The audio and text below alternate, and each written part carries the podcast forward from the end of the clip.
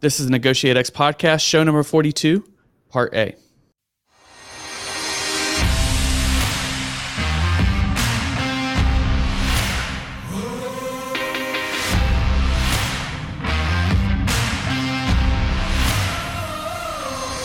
You're listening to Negotiate X Radio, helping you elevate your influence through purposeful negotiations. If you're here looking to learn about how to become a better negotiator in both business and life, then you're in the right place. Stay tuned and be sure to join the others who have benefited from NegotiateX.com, your home for negotiations training and consulting online.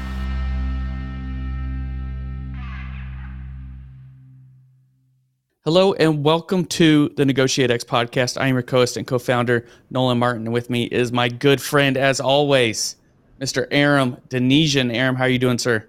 I'm great. I'm I'm especially great because I get to introduce a friend and colleague today to the program.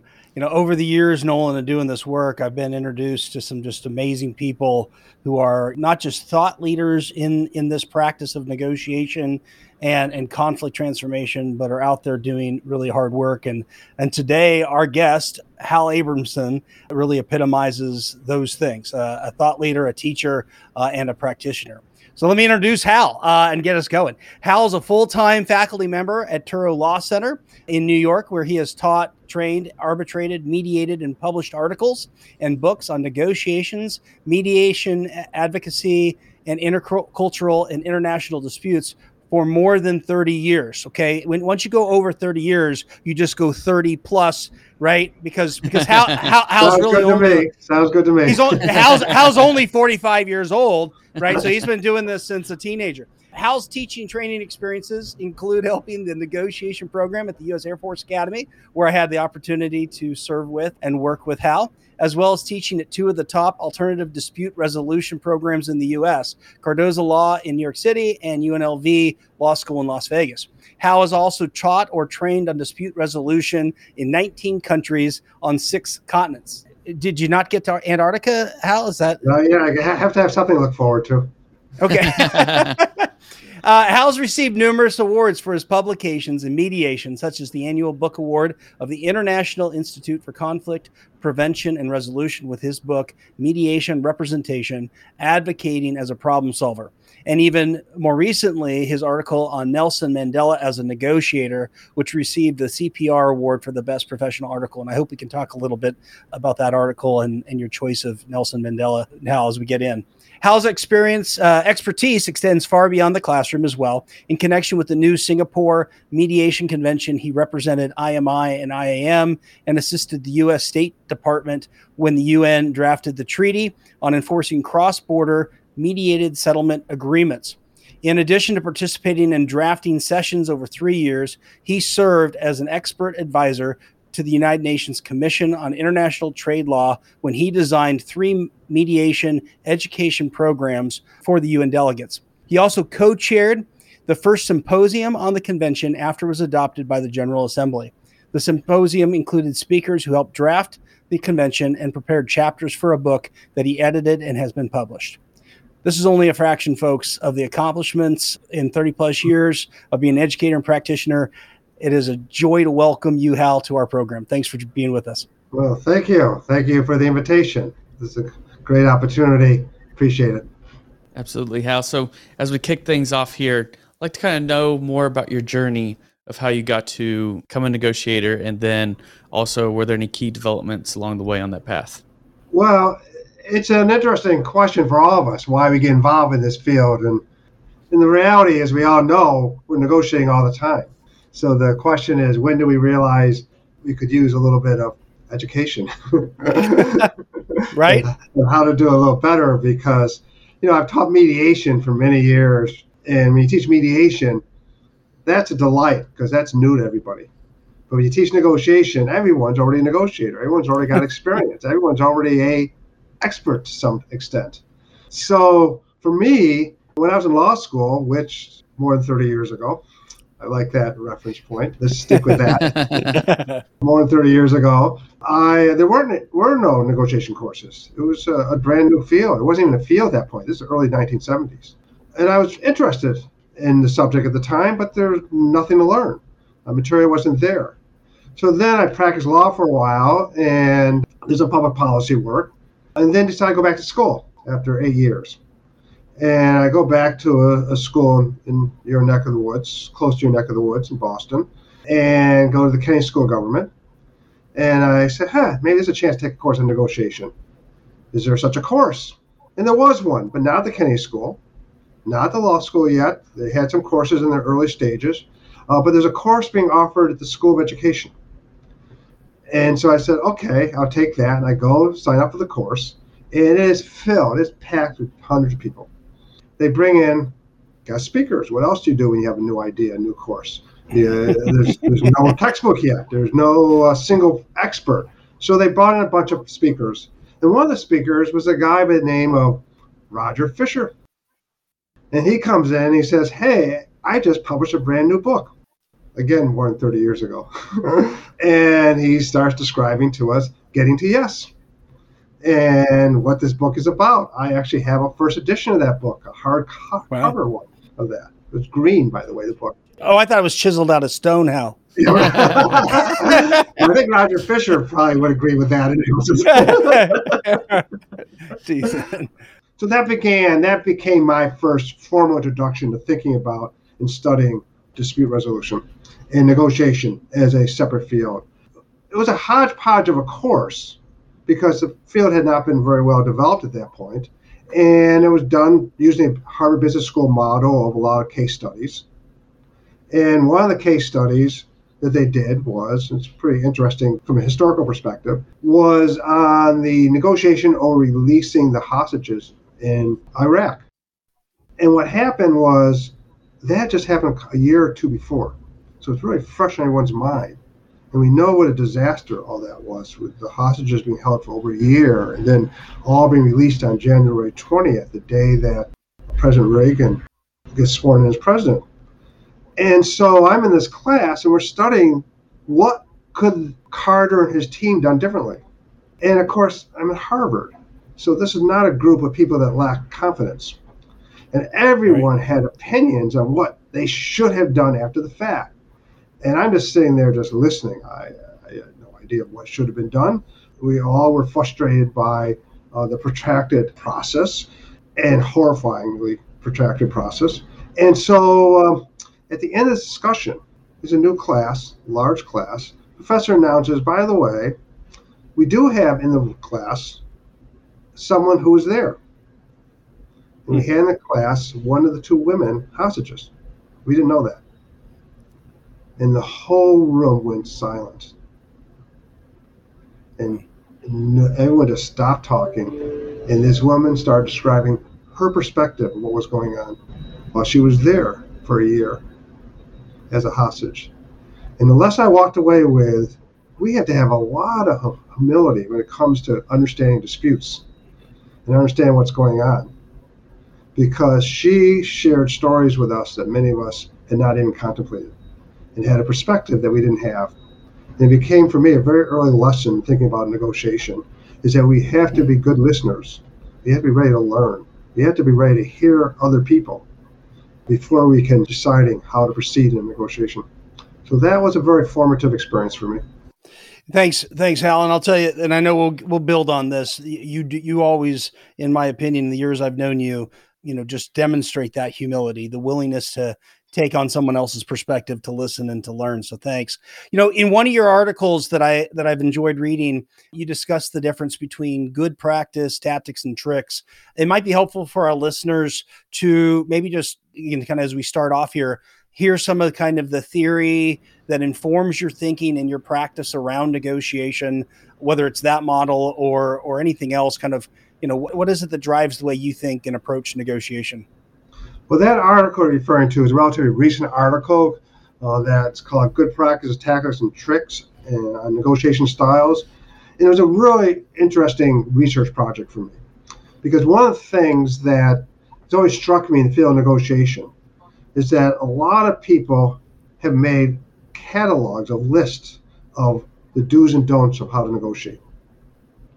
And two people that were very influential in my thinking who I have extremely high regard for as professors and had done some really uh, significant uh, informative work in this field is Charles Craver from uh, George Washington uh, Law School and John Wade, who from th- at that time was from uh, uh, in Australia teaching there, and they both spent a lot of time cataloging a lot of specific strategies and tactics ploys used by negotiators. And uh, John, what he did is he created these baseball cards. And he'd have these baseball cards, and on one side would say, if the person does X, flip the card over, and here are six responses. Hmm. And then what Charles Craver has done is that he has written article after article describing, cataloging all these different detailed strategies and ploys people engage in that uh, was designed to inform us of what to be aware of when you go into negotiation. And I look at those lists and I go, how are we supposed to memorize this stuff? Yeah. How are you supposed to teach this stuff? So it got me thinking about is there a way to simplify this, to make it so that this information can be accessible at your fingertip in a negotiation that is fast moving. You have no time to reflect. You have to go to what I like describing as your default process. That's all you can do. You can go with your instinct, and you need something to inform that instinct. And that's when I started developing this idea called good practices, tactics, and tricks. Good practices is a general category that covers all the things we are always teaching in negotiations.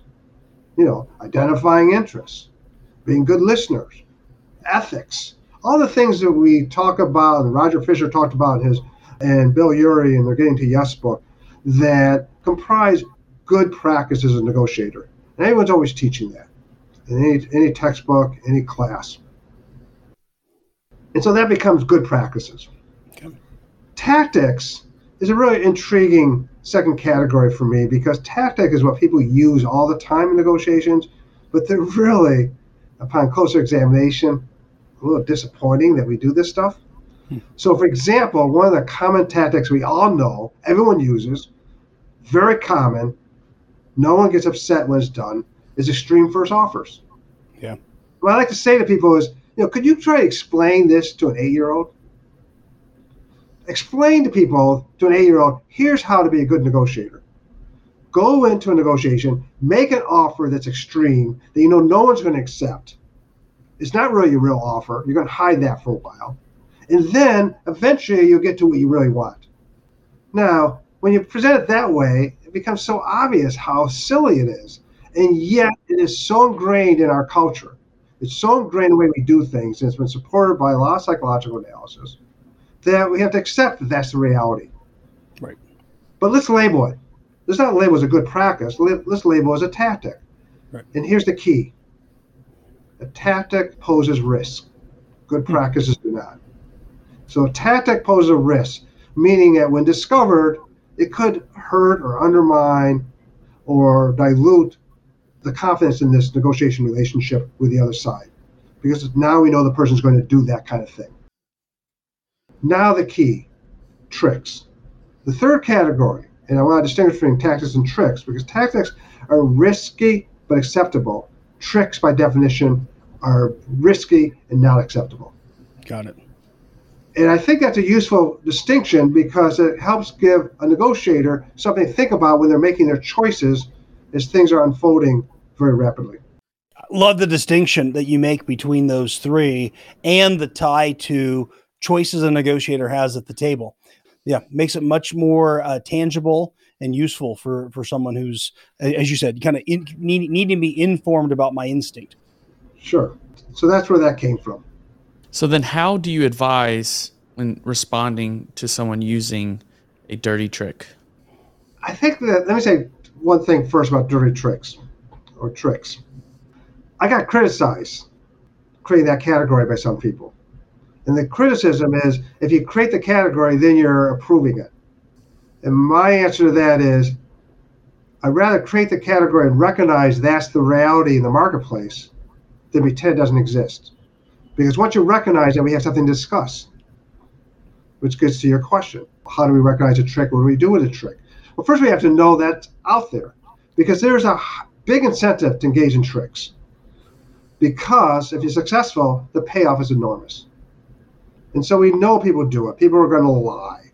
People are going to engage in different kind of games if they get away with like good guy, bad guy routine if they can pull it off. The risk is if they get discovered, by my definition of tricks, if discovered, it can destroy the negotiation. Tactics don't, tricks do. So now the question is how do you discover it? So I'm going to give you a, another story, uh, big stories, to illustrate things. It is a, a dated story, but it has a currency today. It was dated, a little bit more dated a couple months ago. In 1992, 93, I had the fortunate opportunity to spend a lot of time in Russia. And I was there doing a number of programs, building a program for students to come there to study and doing program, rule of law program with the American Bar Association uh, during the time when they were struggling to build a democracy. We were trying to open up a summer program there. And the dean sends me there and says, Why don't you see what you can figure out? And he just says, Let's go there. So I go there. And I knew people at Moscow State University. Moscow State University is premier university in the whole, whole former Soviet Union, without a doubt. One of the top universities in the world. And then we definitely want to have it there if we can work it out. This is 1992 93. Soviet flag just went down. Everything's open. No one's really quite sure what's going on. So I go there for a five day negotiation. It turns out to be five days. We're meeting every day, trying to negotiate when we put together this program. And we get toward the end of the program. We worked out all the cost of the program. People were terrific I was working with. And at the very end, I think, okay, I think we got it. It's going to work. We know what the costs are. And then they said, oh, by the way, there is a 30% educational tax that we have to add to all this. I go, 30% educational tax? I didn't know anything about this. I said, well, that's a big, we, we just have to pay it. It's a, it's a tax imposed by the Russian government. And I just want to let you know. I said, well, that changes the economics of all this. At which point I had with me a Russian attorney. And she pulls me aside and she says, no one pays that money. No one pays taxes in this country. And I said, ooh, is this a trick? says, what is going on here? I don't know. And so we say how to how to deal with tricks. We first have to do our due diligence to figure out whether it's a trick or not. Because if you call someone on a trick, they're going to be offended, and you got to be sure you got it right. So I didn't know what I had here at this point, but I knew this was going to be problematic. So I remember reading Getting to Yes and Objective Standards. That night happened by happenstance having dinner with a, a friend in Russia who was doing business, an attorney, and I explained to him what just happened. He said, Oh, that tax is an exemption for educational institutions. I go, Really? I said, Are you sure? He said, I'll get back to you hmm. tomorrow. He gets back to me next day. He said, Yes. I said, Great. So instead of saying you're not going to pay this, because to this day I never know whether if they collected what they were going to do with it, and by everything's up for grabs in that country at that point, anyhow. And, uh, and I really wanted this relationship. So I said, why don't we hire an attorney to give us an evaluation of whether or not the tax applies to this transaction? Because if it does, it changes the entire economics of this transaction. And we agreed, we hired an attorney, we agreed to. And the attorney came back with an opinion that said uh, it doesn't apply. Tax never applied. We avoided the issue whether it was a trick or not hmm. and we proceeded. So naming it didn't it didn't matter whether it was a trick or tactic because of how you chose to engage with it by going to standard by a standard. Absolutely. Yes, yes. Now it doesn't always work that way. Sometimes a trick is really a trick. But you can find out by going to objective standards. If the trick is a lie, you can figure it out going to objective standards. That question we love in negotiations. Why do you want that? so ask the why question you know how in that same in that same article that you wrote about practices and tactics and tricks you also it's it there's a big piece in there around negotiation styles how can our listeners if they were to understand their conflict or negotiation styles how could that help make them more effective and help in the choice choices decisions they're making whether it's in personal or business or professional or whatever the context uh, sort of negotiations are involved in this was a side benefit of this project and while I characterize it as a side benefit, it turned out to be a very valuable one for me, anyhow, in terms of the work I do. And that's distinguishing, as I did in this article, between negotiation style and conflict style. Yeah. And up to this point, in the literature, at least the stuff I've read, the words are used interchangeably. And usually, at least the stuff that I've seen, they usually think about negotiation or conflict style as being one of these five categories that have been widely used and tested. You know, the cooperative, competitive style. Are you uh, compromising? Are you an avoider? Are you an accommodator? And what I started discovering, because I never really used that much before that article, that people, some people are using those materials as a way to label people's negotiation style. Oh, so you're a competitive person, as if that's the end of the discussion. Or you're a cooperative person. Take the survey. And I started thinking, that's not really helpful. Because then it just says to people, that's who I am, and that's the end of the discussion. So I started thinking, we really have to make a distinction between conflict style being what may be our inclination. Remember, I teach in a law school, so you know what their inclination is. Uh, they're going to be very competitive. That's probably one of the reasons why they are in law school. But we know that that's not always a very effective approach. In fact, there's a yeah. lot of costs associated with a competitive style.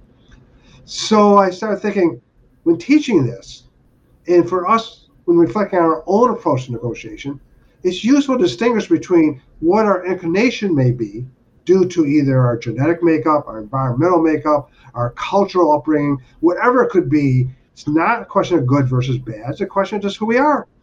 Right. And we all know people who have different inclinations, whether it's cooperative or avoider or whatever the category might be. Um, you don't look at them and say they're bad people, just with their personality. So then I said, let's separate that from negotiation style. Negotiation style is what we get to choose to do. Conflict style is who we are. Hmm. In fact, this pithy little statement in my article is conflict style is who we are negotiation style is who we want to be. Who we want to be. And there it says to us, we have choices to make. And those choices take us back to thinking about good practices, tactics, and tricks. That's really no, that's nicely explained. And and I, I like the the identification that sometimes when we box somebody into a style, that's just how I am, that's how they are. Now all of a sudden we were, we're trying to say so the outcome's predictable for saying mm-hmm. if you know who do I want to be, and especially if you go back to what you were saying about tricks, how do I shape this intentionally to achieve achieve, achieve the goals, the objectives I'm trying to achieve. Absolutely, and it gives us space to have a conversation about the stuff that we love teaching and training people on. That's right. Because then it says, okay, well, we're now teaching. I, I did a program a number of years ago for a group that well known. At the time, was the largest insurance company in the country. Then it became very bad front page news, and that's AIG. And I did a training program for them for with, a, with another colleague to train them on mediation advocacy. And at the end, and these are people who've done hundreds and thousands of mediations, more than I'd ever do in a lifetime. And they were acting good faith, smart people. And I come in there, and what I say to them as a trainer, I say, you know, nice try. you know, you've had a good life so far, but bad choices. Now I'm going to teach you the way you should do it. That was not going to be well received. Also, talk about having a little humility. They had experiences I didn't have. I thought there's a chance for me to learn from them. So I said, we're going to show you another set of options. And then you're going to figure out what can work or not work in your practice. And we decided, because we had to roll out this program to the entire company, we came up with a, uh, a little contest to develop a slogan for the training program. And they picked the, the slogan, and we and they came up with names. And the slogan they selected was negotiations choices. Choices. And I think that's what got me thinking. That was back in 2007, 2006. That's when I started realizing this is really about making choices. It's not about me imposing what you should do as a teacher or trainer. It's about teaching people that there are choices to be made. Hey everyone, Nolan here. Need to end the conversation right here. Uh, so sorry, but join us next week as we continue our conversation with Hal. And if you haven't already, please rate, review, and subscribe to the podcast. We will greatly appreciate it. Thank you for listening to Negotiate X Radio helping you elevate your influence through purposeful negotiations. If you're here looking to learn about how to become a better negotiator in both business and life, then you're in the right place.